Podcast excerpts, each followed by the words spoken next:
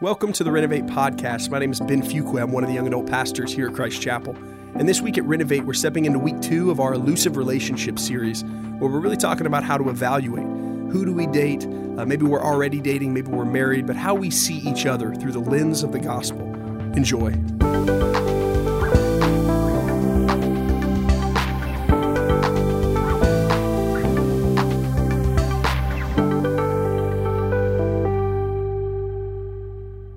Praise God. How are you guys doing tonight?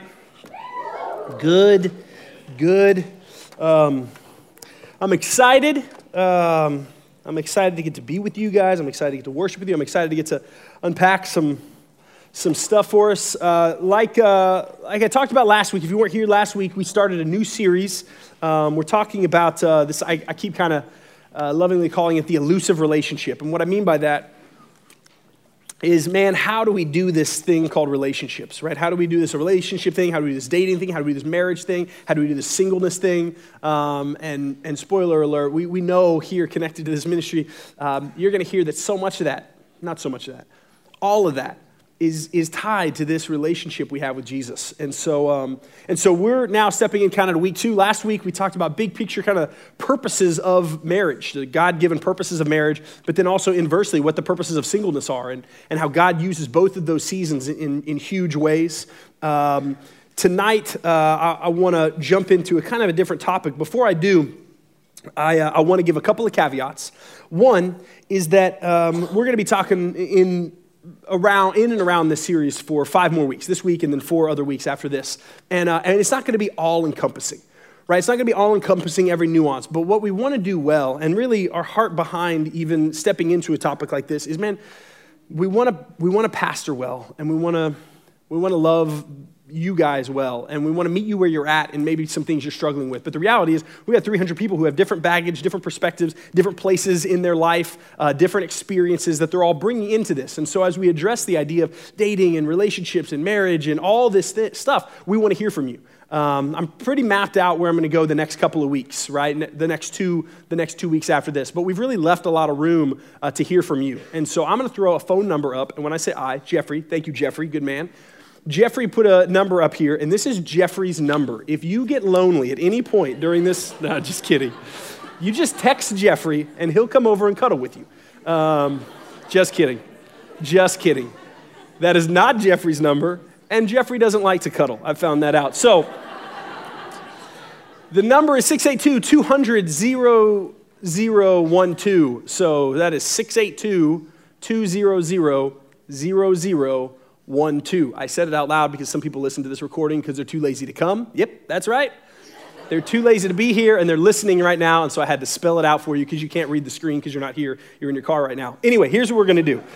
Um, I, we want to hear from you. And by the way, man, I got a lot of, we got great texts. I got a lot of great emails. I got a ton of great emails, great questions. There is a really good chance I will not email you back.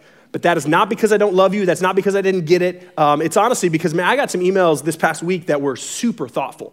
And so a part of it is we're going to cover some of, some of that input is going to help dictate, man, where do, where do we need to go as a ministry through some of this, this season and some of this little window that we're talking about it? Where, where do we need to go? So keep that feedback coming, but I might not immediately reply back because I want to be real thoughtful in how I reply. And I don't want to just be like, hey, thanks for the email. And it was like you're pouring out your heart with all these doubts you have about the existence of God. And I'm like, sweet, bro, emoji, smiley face. um, we'll get there, and I will get, I will get to you um, eventually. We're just kind of right now just trying to intake as much as we can and see where God leads this thing. So that's a little caveat number one. Just a heads up on that, uh, and then also just two, just so you hear this. You know, we got some great feedback too. People saying like, "Man, I don't know that I'm super excited about dating right now. I'm in a season where I'm not like, this isn't like a super big felt need. Is that weird? That like I'm not." You know, really eager right now? No, no, it's not. No, it's not. Um, and so, wherever you're at, man, we're trying to make sure that we are going to truth. Uh, and by truth, we mean the Word of God and really unpacking this and looking at Jesus. And honestly, man, spoiler alert, every week, man, this thing's going to be about Jesus because everything is about Jesus. And, uh, and we want our hearts to fall more in love with him. And so if we're going to start falling in love with him, looking through the, through the angle of relationships, praise God, uh, to him be the glory. But that's kind of where we're going, okay? So tonight, tonight, where specifically we are going, is we're going to talk about the idea of who to date. who to date, uh, what, what should I be looking for, what makes a good prospect, right? And, and I don't just mean um, for somebody who's out there on the market looking, I mean even in the context of you're in a current relationship, man, and how we're evaluating each other. Um, you're married, what that looks like, what it looks like to continue to see the other person the way you're supposed to, and how you, how you walk through that marriage together. And so it's going to be a lot about evaluation and, and how to see people properly. Um, I want to review that we've talked about uh, last week, and we're going to continue to talk about this that, that dating. Um, dating is not a status that we, that we step into, it is a process. And it is a process that we believe as, as Christians that, man, this is God's design for dating is only towards marriage. And so we don't just say, man, dating is just this fun sport that we do. We say, man, dating has a purpose and it has an end goal. And so that's kind of an overarching principle that we're gonna, we're gonna step into it with that assumption uh, over this whole series. And so, um, yeah, so we're gonna talk about who or how do I know or how do I evaluate the other person. But ultimately, whether you are single, whether you are dating currently, whether you're engaged, whether you're married in this room, um, we're gonna, we're gonna ask the question of how, how should I see other people? How do I see other people? And how should I see other people? And how is that going to affect my own worship uh, uh, of Jesus? Um, and whenever I talk about this idea of evaluating and dating, as a, as a pastor and a communicator, I find this is a great opportunity to talk about the first time I kissed my wife. yeah, no, you are now, but you wait. I like to tell this story because it's super embarrassing. you, you, my friends in this room who know me for like over a year, I pretty much find an excuse to tell the story once a year. I feel like it's like a once a year, it's been like about 11 to 12 months. so there we were. Me and Danielle Archibald, right? We've been dating for a long period of time, and we're in that kind of, and by a long period of time, I mean like maybe six months or something before the kiss happened, and uh, the infamous kiss. And and so we were like in the evaluation phase. We're trying to figure out, okay, who is this girl? And man, is this the, you know, and, and yada, yada. We'll fast forward through a lot of six months of, you know, just walking through this relationship. But there I was. The lighting was right. We were in, we were in College Station, Texas. Nope, nope, no. No. You get your cultish ways out of here. There is no place for that here. Any Criswell College grads? Okay cool. One time there was one person in here went to Criswell. The one time. That's, that's all I got. Okay, so, so there I was, right? the moment was right. I had salt wise count. I, I, had done everything right. I, I, blew a lot of things. That's okay. I, I didn't do everything right. But there I was, leaned in for our first kiss. She burped in my mouth. no joke. She burped in my mouth. It was, I mean, the lighting was perfect. There was like birds that were singing songs. Um, it was like that scene from The Little Mermaid, you know, with the fish. Do you remember that? And they're like doing a whole thing. And then it was that. She straight up burped in my mouth, man. And that's when I knew this is the one. This is the one. First kiss, burp in the mouth, man. You know, you've got it. What more can you ask for? Um,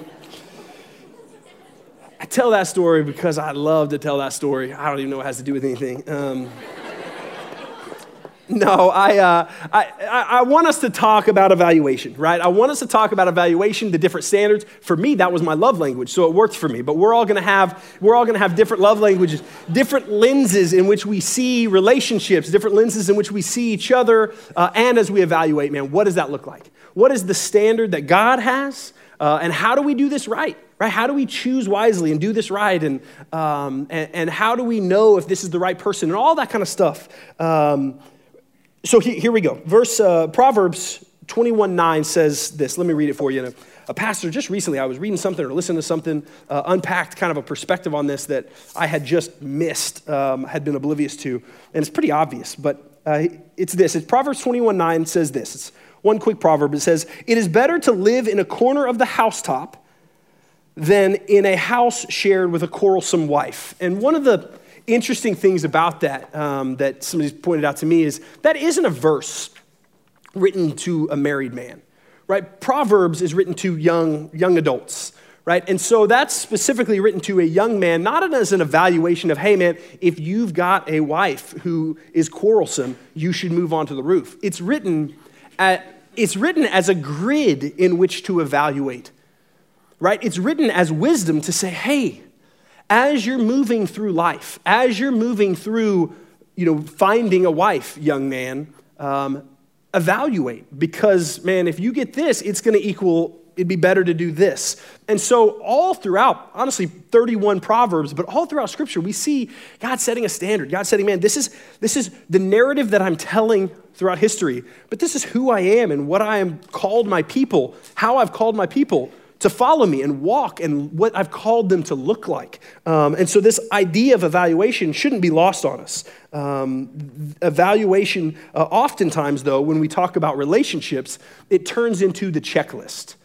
Right? Evaluation turns into the checklist. And um, I want to I wanna tease this a little bit, um, and I don't want to be too harsh on it because I think the reality is there, there are going to be some things that as, as I even go through the rest of the sermon, where it's like, man, there's a, there's a list, man. There's like a checklist of some things. But, but here's what I want to push, push against.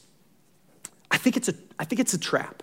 I think it's, um, I think it's not, I think it's a lie to create an expectation for ourselves and our culture. I, I Googled this and I found a ton, a ton of articles of the world saying this is what you need to create to be able to evaluate properly. And it was, you know, these, these diagnostic questions that are going to produce a checklist in your life. And if you girls have one or you guys have one, I'm not totally throwing you under the bus. I think there can be some wisdom to that, but I also think they can be really dangerous. Listen to this checklist uh, from somebody that I got online. This is what they said. this was their checklist. This was, hey, he's got to meet these requirements. And as she checks these boxes, as she meets the guy who checks all these boxes, then she'll know, hey, he met them all thinks I'm beautiful. That's great. Honestly, that's great. I like that. She put two exclamation points behind that one. thinks I'm beautiful. Here we go.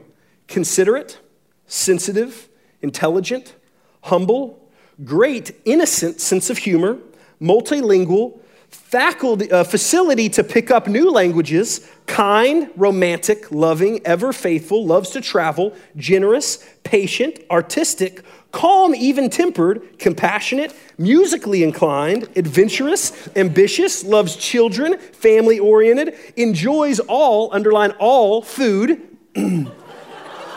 educated, polite, cultured, healthy, physically fit, fun slash fun loving, makes me laugh. Oh, wait, makes me laugh from the gut, a specific biological place where she needs the laughter to come from positive slash happy, passionate, amazing lover, likes animals, especially cats.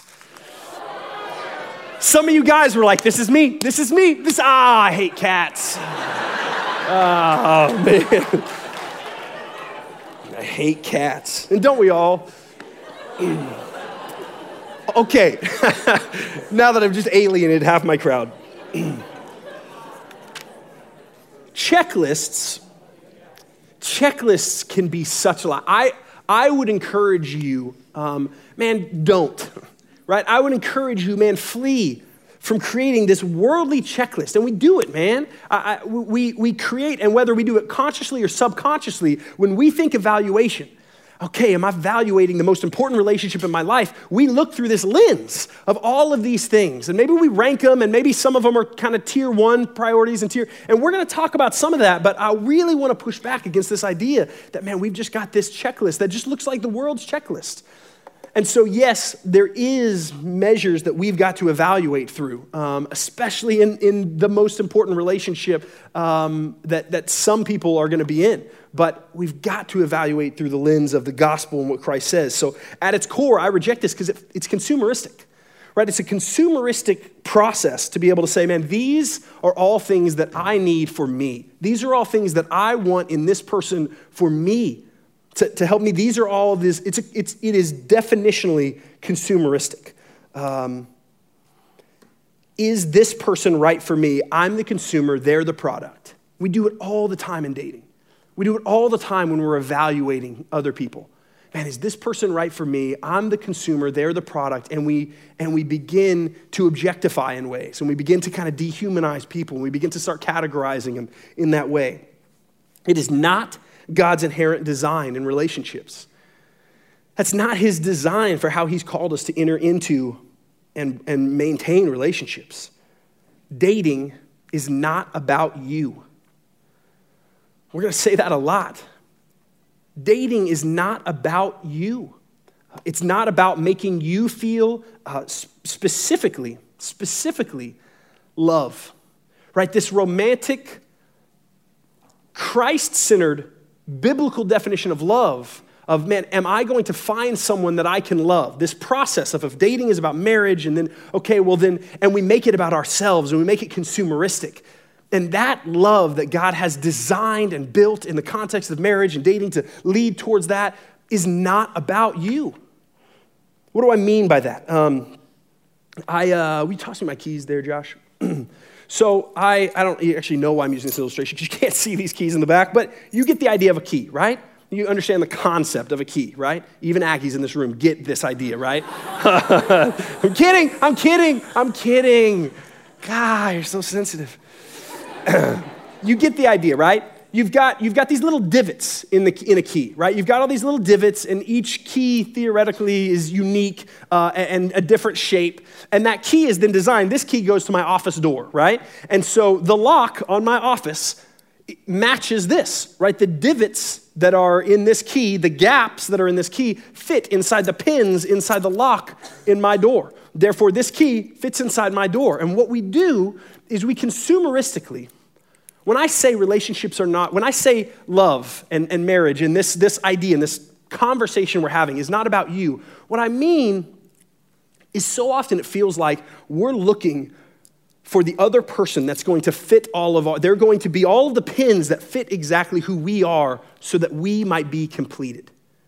Because somewhere along the way, whether it's Jerry Maguire or Hollywood or our own inherent sin or just natural causes around us, we bought into this lie that we are incomplete. We are incomplete and we need, we need this woman or this man to be able to come and they need to be able to complete us and we cannot be fully filled. When, when Christ says, I came to give life and life abundantly, when he talks about life abundantly, somewhere along the way, we've bought into the idea that life abundantly can't exist for single people. That life abundantly has to come alongside with this idea of, well, I need this other person. That only exists once I'm married, once I have kids, once I have the job. And we start adding all these caveats to it. As if the power and tangibility of a relationship with Jesus is incomplete in those ways. And, and, that's huge for us. And so we are, we, we sometimes fall into this lie and this illusion that we're a key that's looking for just the perfect lock and the perfect person that can fill those spots in us. And I think that's a trap, guys. I think that's a trap, and I think that's a dangerous way in which we either consciously or subconsciously evaluate other people, subconsciously or consciously date, pursue, enter into and see other people. It shapes how we see other people. I would say it is one of the number one flaws. We are, we are evaluating from an emptiness as opposed to an overflow.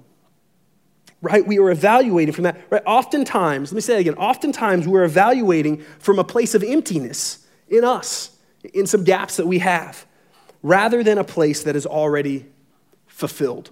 let me unpack that. 1 John 4, chapter 7. This is probably going to be the text I spend the most time in, and it's a text that we're not even going to be able to fully unpack because there's just so much good stuff here. But I want you to remember this. I want you to write it down. I want you to tag it in your Bible. If, if this is you, I want you to spend some time uh, in 1 John 4 this next week uh, and spend some time meditating on this and spend some time looking and staring at, man, what is the love that God has designed and how has He designed that love? Because here, what we're saying is, it's not about you. It's not about you and it is not about completing you, this lie that this other person completes you. Chapter 4 in 1 John, verse 7. John says this He says, Beloved, let us love one another. For love is from God, and whoever loves has been born of God and knows God. Anyone who does not love Listen to this, verse 8. Anyone who does not love does not know God because God is love. In this, the love of God was made manifest among us, that God sent his only Son into the world so that we might live through him. In this is love. Not that we have loved God, but that he loved us and sent his Son to be the propitiation, right? The payment, right? The covering, the payment of our sins. And then he, he ends verse 11 Beloved, if God so loved us, we also ought to love one another. The, the place in which our love comes from, right? If, if God is setting the standard, right, which we believe, we espouse, we stand on that, that, God, that we're going to do relationships. When we talk about them in this ministry, we're going to talk about them in the context of, man, how does God design this to work? And if we're going to say that, He's going to set the standard for us of what love looks like and where it comes from and how we fit to that. And the way that God loves us is not from a place of incompleteness and emptiness, it is a place of fulfilledness. And how He calls us to love is from that same place. How we love God. Man, there's so much good stuff here. How we are loved. How we are loved. And because for those who are in Christ, who are walking with God, who are indwelled with the Holy Spirit, well, then that then gives us the freedom to love other people not a place that we're searching to, to fit and find love as this elusive thing that we need to take and use to complete. But instead, it would appear through 1 John 4 that, man, love is already available to us for those who are His. That that love is fully there available, and it is from that place. It is from that place of overflow, that place of satisfaction, that place of found, that foundation, that then we love other people. That's huge. That's huge for us to understand. It's huge for us to wrestle with, think about, and, and asking the Lord too, how am I doing that? How am I seeing other people as a means to fill me? Or am I in a place where I can love the Lord, lean in, knowing that God has designed us to be in relationships, knowing that there's relational needs and desires that we have, and walking through those in a godly way, but, but not in a place to say, man, I, I'm so insufficient and I need this person to fix me. It is a dangerous trap and it's a trap that's not sustainable. Not sustainable for you, not sustainable for that person. It is, um, at its root, idolatry. Because we're taking a, a, seat in our heart, the throne of our heart, if you want to get super cheesy about it. And we're saying, man, I, I need something else to fill that. I need something else to fill that. That's definitionally idolatry. I'm worshiping something else other than, than who God is and God being enough. And, and that is that is hard to walk out. That is really, really, really hard to walk out. Um, and different people in this room are going to struggle in different ways with that and have different experiences, different baggage attached to, that, attached to that. It's not something we're going to solve tonight, but it's something we're going to ongoingly talk about really forever. But specifically in this series, we're going to continue to zoom in on different aspects of that so that we might see more and more growth and healing in who we are so that we might be able to love others? Um, are you evaluating from that place of wholeness? Are you trying to move in that direction? Do you have a mindset and a perspective that says, this is the place in which I should be evaluating? Not evaluating to find who fits me, but instead evaluating from a place of, I, I believe what Scripture says about me. I believe what, what 2 Corinthians says about me as a new creation. I believe what 1 Peter says about me as a, as a royal priest. I believe what Ephesians says about me that I am a co heir with Christ. And so, for people who have said, Yes, I surrender to Christ with my life, and people who have said, Yes, I, I am going to follow Jesus, and, and who are believers and have the Holy Spirit, then, then we change our mindset. We change the lens in which we see other people and the lens in which we date. This is huge. Um, I think it's easy to hear this too and just nod our head. Right? It's easy to hear this and nod our head, and it is hard to do in every season uh, of life. Here are some traps that we run into with this, I think, foundational truth. The foundational truth of if we're going to build a, if we're going to build a lens in which we evaluate other people, foundationally it has to be we are secure in who we are as believers. We are not searching out of our insecurity. And here's, here's the first trap. If you're single, if you're single and you hear this, or in seasons of singleness and you hear this idea, right? And a lot of us, have, this isn't necessarily a new concept. Um, maybe we're still, I am still building muscle to trust the Lord more than I trust the things of the world or more than I trust other people, or uh, uh we all struggle with idolatry. But let's say you're in a season of singleness and you've heard this, but one of the traps that I've seen uh, happen in my own life and other people's lives is, is we think, okay, okay, I need to pass the test this is a test. Singleness is a cruel test from God that I need to get to a place where I can say, okay, God, Jesus is better. I sang it, I believed it, I'm, I'm open handed. And so now that I'm open handed, God will give me this reward of the boyfriend or the girlfriend that I desire. And that is a okay desire, and that is a good desire, and that is a God given desire.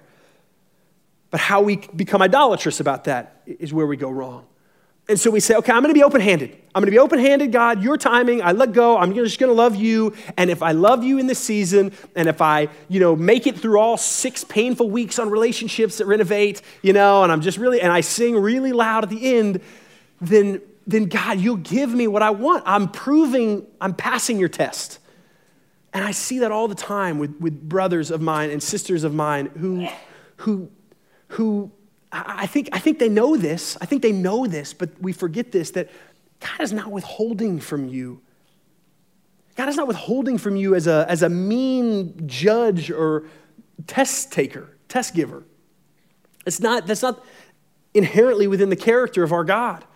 Um, that he just says, oh man, let's see if they can pass this test. Our God is this gracious God who gives good gifts. And so I, I want to I want to say that just to make you aware that there's a trap here in hearing this and thinking, okay, fine, I got to love Jesus more than I love the guy or the girl, and I, I won't be idolatrous this time around. And in doing that, you're going to give me what I want, right? And that is a trap. And I think something that's hard to hear.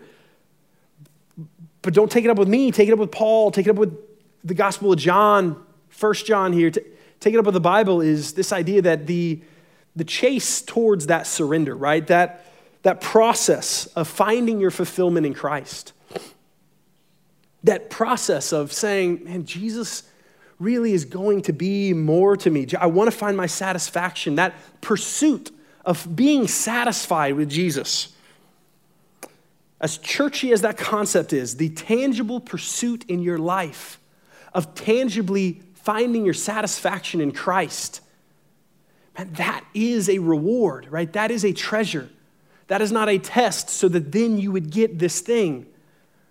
And man, can we shift our minds towards that? And that is so easy to preach from a stage and say it you. And I realize to some of you hearing that, that is such a weighty, seemingly daunting hurdle to say, man, how am I ever going to get there? Or I'm there for a second and then it comes back and I see everyone around me and I get on social media and I want this and it's not happening. And so, man, there's a trap there for my single brothers and sisters in this room. And we're going to talk a lot, we're going to talk in this series a little bit more tonight, but a lot more in the series about man, how, how does this sufficiency with Christ, how does it stand a chance at being tangible enough to overcome this God wired relationship between a man and a woman? How does that become more tangible? How can I love Christ in that kind of way? And so, man, my encouragement for you is that you would continue to lean in. My encouragement is that you would stop looking for a formula for that. And day by day or, or moment by moment or whatever that looks like, that if, if that is you, if I am speaking to you, then you would lean in and say, okay, I'm going to pursue that satisfaction as my reward. Paul, man, to live is Christ, he said. And that was his reward. He ran this race as this single man and said, Man, this is my reward, and I'm going to run it for the glory of God. It's easy to hear. It takes the work of the Holy Spirit to really be able to do anything with that. Trap for dating. So, hearing, foundation of our evaluation needs to be do we love Jesus most? Um, there's a trap for singles. There's a trap for dating in hearing that too. So if you're if you are um, dating or you're kind of in that world, and one of the traps of, of how I feel like this gets misapplied is we go through life and we just can't find it, right? We just can't find the right person because this trap is well, I'm looking for this person to complete me, and so we either just can never find it, or um, or what, what might happen uh, is we go from relationship to relationship, but those relationships don't last and they don't work and, and they, they can't sustain the weight and the place that we've put them uh, in each other's lives. And so it becomes this cyclical thing of, man, this relationship was that, but then all of a sudden it lost it, right? We, and the term oftentimes is fell out of love, or what, but the reality is, no, we built these false expectations of what this was going to do and how this person was going to complete me and how I was going to complete, and, and all of a sudden it, that wasn't God's design for this. And so it got launched in maybe an unhealthy way, or it, took a turn and, and, it developed in this way. And so it becomes this cyclical thing of bouncing from relationship to relationship. Are, are there, um, Are, are there places where that might be you and your story, where you see, man, I, I go from relationship to relationship looking for that. And then tonight we hear, okay, it seems like the Lord is already laying a foundation of love. He's already laying a foundation that says that He is enough. Um, so, one question is Are there any evaluation tools other than just love Jesus? Yes, absolutely. Give me a second. Let me talk to the married people. Trap for married people, in, in the same thing. Last little trap I'm going to give. Uh, and then we'll land on okay, what are those evaluation tools? Trap for married people is oftentimes this I'm married, I made it right? I'm, I'm through the woods on the whole evaluating thing, and now I'm married. And what often happens, I wouldn't even say often, I would say always, right? I would say even the greatest marriages, you're going to experience some sort of disillusionment. You're going to experience some sort of unmet expectations after you've crossed over into the married life. And one of the traps can become, well, man, now what? We're not clicking well. And one of the really dangerous things here can be this idea of Jesus not being foundational, Jesus' fulfillment and his satisfaction not being foundational, and because of that, on the other side of marriage, as great as dating was, and we made it through all those, and we had all the right chemistry and the right character and all that kind of thing, and then we made it, but, but it was built without that foundation. And it was just walls on sand. And man, that's so, that's so hard. And honestly, um, honestly, it takes, it takes one, only one person to fall into that trap in a relationship. Right? Like you might be going great. And that's, that's why evaluation and dating is so valuable and important. And that's why I almost started an arranged marriage ministry. And then I was like, no, dating is actually from the Lord. Like, this is good. This is a okay thing. And so I pulled the plug on it. that, that's hard, right? And, it, and, I, and I, I mean that really, um, that's heavy because it just takes one person.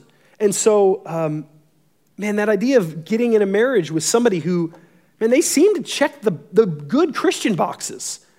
But then we got in there, and that foundation of their satisfaction and completion being in who they are in Christ, believing Christ's promises about them, their satisfaction coming from that place, and our relationship being from that satisfaction and that overflow, I, I realized wasn't there. Right? And then that becomes this really dangerous thing because you've got one person that has has married somebody who isn't ever going to be able to fit that. And, and that, that stress on trying to say, how can I be this person's God and we can't? And so, man, I got, I got friends who have gone through that and, and how hard that is and the importance of evaluation on the front end. And then, even for my friends in here who are married, who are hitting walls of like, man, there's some disillusionment here and there's some unmet expectations, you run back to this is my foundation. You run back to the belief that, of course, there's unmet expectations because you didn't marry Jesus Christ. You married a fallen person, you married an imperfect person. And so, my married friends, you remember that and you hold on to that and you run back to that and you say, okay, this is our foundation. Now let's work on this and let's work on this wall. And this is really falling apart, but our foundation is that you are not here to fulfill and complete me. And I am not here to fill and complete you. Okay, so what are the areas of evaluation? Right? If if it's all, it's, it's, it can't just all be let's just love Jesus more. Foundationally, if you don't have that, you don't have a foundation. But what are the walls to build on top of that? What are, what are the walls of ways that you can help evaluate and, and see properly biblically?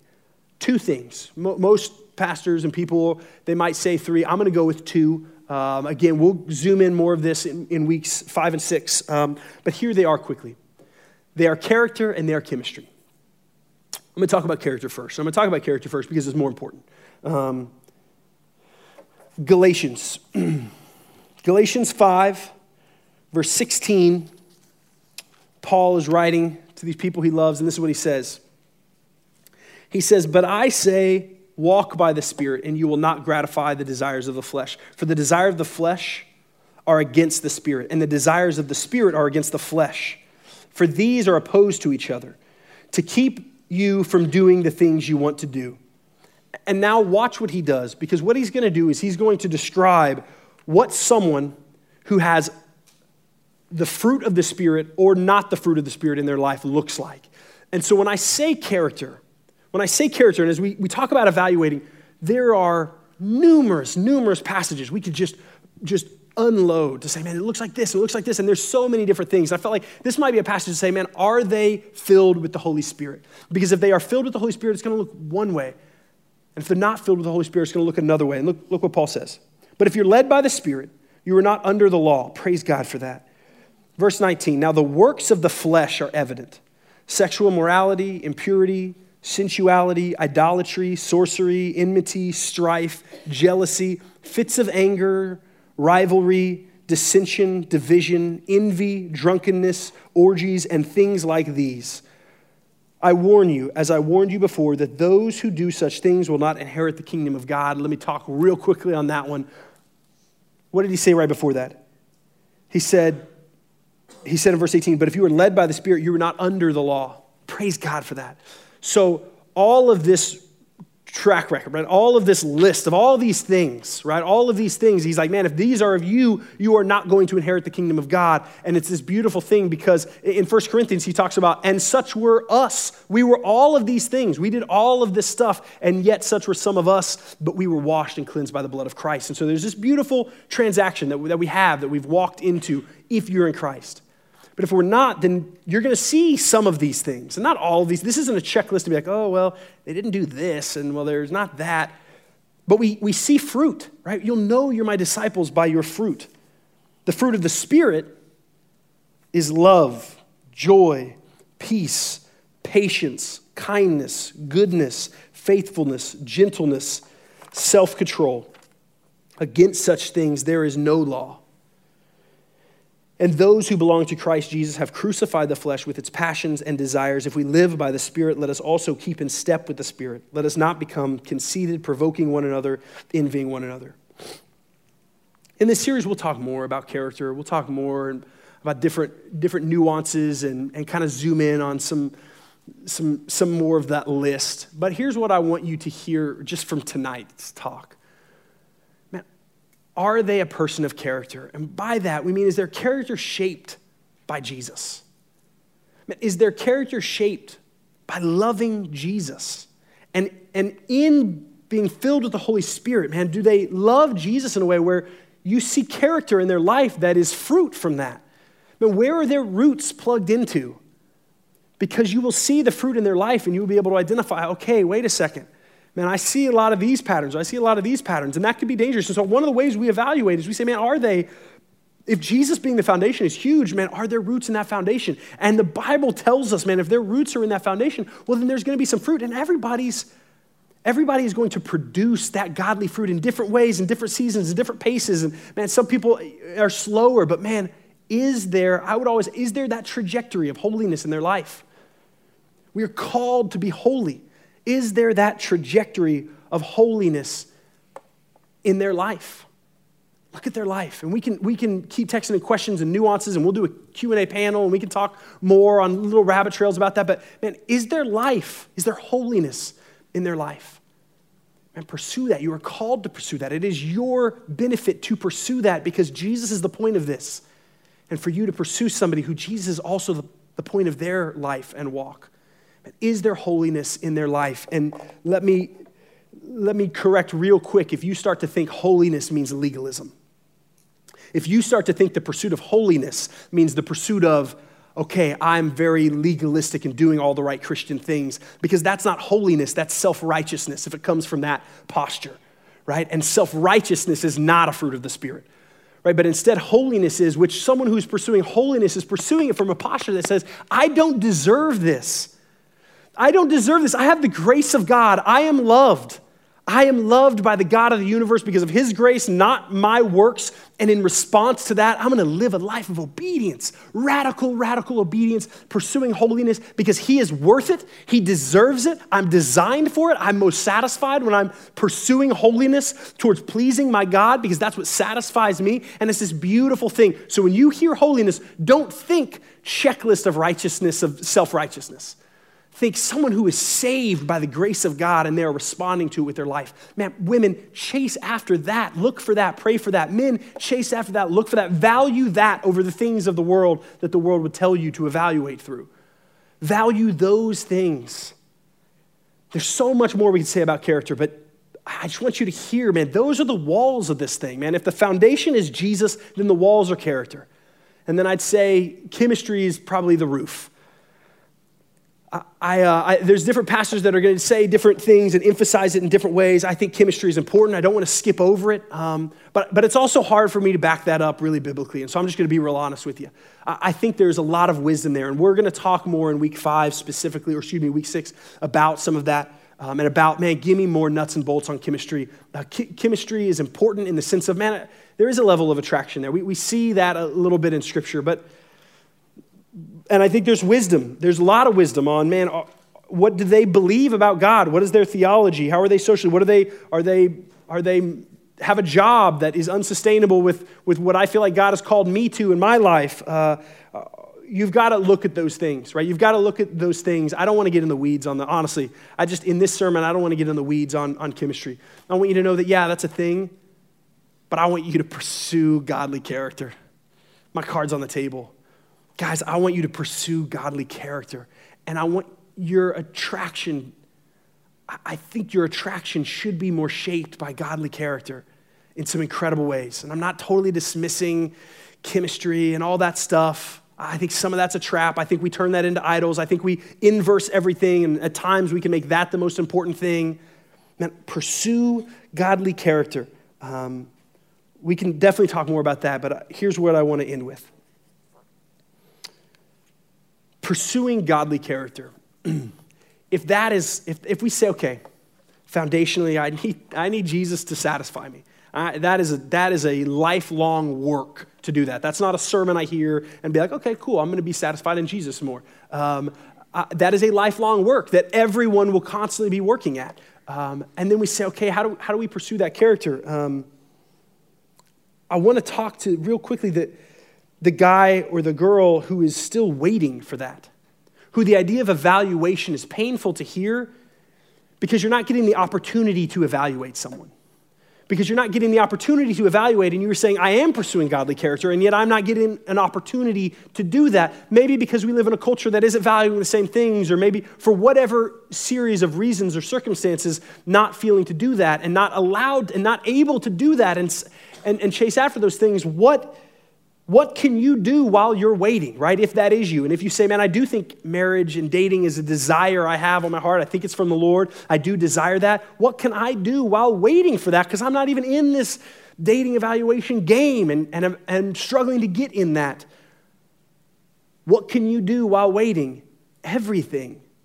Everything, everything that is available to those who are in Christ is ours. And I feel like I'm just going to keep talking about this because, I, and it's easy for a 35 year old married guy to say that. And it's easy for you to say, well, pff, that's easy coming from you. And I get it. But man, my hope is if I keep saying it, the Holy Spirit will keep whispering in your ear, you are loved. You are loved by the God of the universe.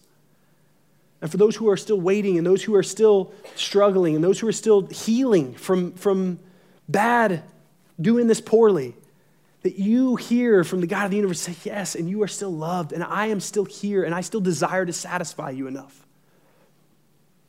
And the last thing I want to say is to, to this person, to the person in this room who says, Yeah, I'm not just waiting, uh, I blew it. Right? I blew it. I had my chance, I blew it. Or um, I, when you talk about godly character, I'm going to skip that week because I know what I've done, I know the track record. Uh, I know the mistakes I've made and the kind of godly man who would want to marry me, I've disqualified myself for. If that is any part of your story, if that is in any place a lie that you believe tonight, brother or sister in this room, if you believe that lie that you say, man, okay, I'm too far gone for that kind of godly man. Um, but I'm gonna, I'm gonna hedge my bet and I'm gonna settle in some ways, or I can find the way, or do not settle. To, to everyone in this room who I love or listening, don't settle because we're believing that God is better. God is better, and these things won't fulfill us anyway. And so, whether that is you feel like settling because you're tired of waiting for someone else to make the move, or you're tired because you can't find it, and so if you lower the fences and lower your standards, or you settle because you think, well, I'm just not good enough. I've already blown it. That is a lie. That is a lie. That is not the gospel. That is not who you are. And with the Holy Spirit tonight, if He hasn't already, heal that. Begin to heal that. Take another step in the process of healing a lie that you are not good enough or that you've ever ruined yourself. I love to tell this story, uh, and I'm going to end on this story. I tell it all the time. Uh, it's Hosea, right? It's the story of Hosea. And Hosea is amazing. It's this, it's this prophet in the Old Testament, and he is asked to marry a prostitute. He is asked by the God of the universe as his prophetic job in the Old Testament. He says, Your role is going to be to marry this prostitute named Gomer. And you're going to marry her, and you are going to love her the way that I love Israel. And then we see Hosea marry a woman who cheats on him constantly. He has children, and he even the, the Hebrew names of these children reveal that they are not really even his biological children. And so here is Hosea, a godly man, a godly man representing nonetheless our Father, our God, who is in a relationship with a woman who is constantly going and giving herself to other people. And, and to the point where he is a laughing stock, and to the point where he continues to go and get her and love her and bring her back into their home that he's made, and continues to go and love her and love her and love her. And eventually she goes, and this time she goes far. And she, she goes back into the house of prostitution. And she goes completely back into that lifestyle and completely sells herself back into that lifestyle to the point where she is no longer good for sex to the point where she has sold herself to that lifestyle so much that she is no longer worth anything to men sexually. And she can't even sell herself physically. And so she gets brought onto the slave block to be sold as a servant in someone's home. And who shows up at the auction for this prostitute of a woman? Hosea shows up.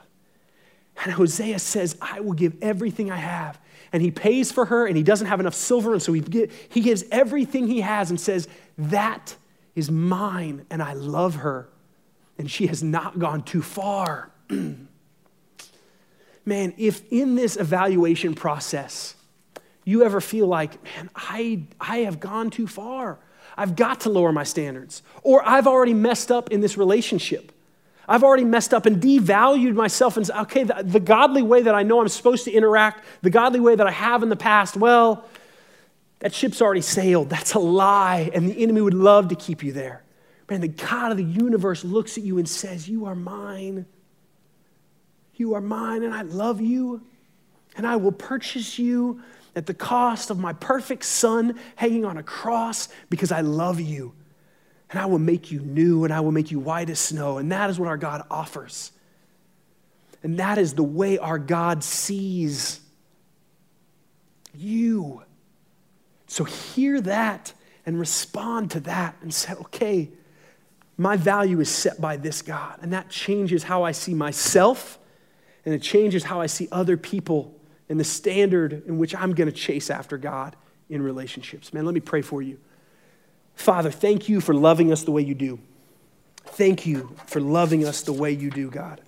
You are so good and you are so gracious and kind. And um, Lord, I just pray uh, that in the mess of all this, honestly, in the, in the mess of this whole conversation, uh, relationships and this and that, and evaluating and chemistry and character and all, all of this, God, would you, would you just be so sweet to us tonight? Lord, you know what we, where we are. God, there are 300 some odd people in this room who have different stories and different places and different baggage and seeing it from different angles. So, Father, as we go back into worship, Lord, we need your Holy Spirit to just continue to reveal to us who we are and then also who each other is. That we might see through your lens, that we would see if we are a man in this room, that we would see women as our sisters in Christ and the value that they hold. Um, that we would speak into their lives in those ways. If we are a woman in this room, that we would see men as brothers in Christ and the value that they hold because of you. God, would you do the work that only you can do in our lives and in our hearts? Um, would you teach us? Would you show us? Would you give us wisdom and discernment as we navigate all of, all of this stuff? Um, but most of all, would you just give us more of you? That's what we want, Lord. In the chaos of all of this, Lord, we really do desire that we would stop and we would be still and that we really would be able to let go and rest in who you are. We know we need that. So much of this we nod our head to. Change and transform our hearts to believe this more. Give us the faith to be able to rest in you. Do this work that only you can. In the name of Jesus, amen. Man, we hope tonight was a blessing for you. Uh, we realize that relationships are hard. Uh, we've all got so many different angles and so much of our own personal story and baggage connected. And so, as a church and as a ministry, we really want to be able to minister to you. So, we really would encourage you to keep dialoguing with us. Send, send us emails at renovatefw.org or, or text that number that we talked about. Um, we'd love to hear from you, walk with you, and we'd love to get you a cup of coffee too if you're in the area. So, reach out to us and let us know how we can love you well. God bless. See you next week.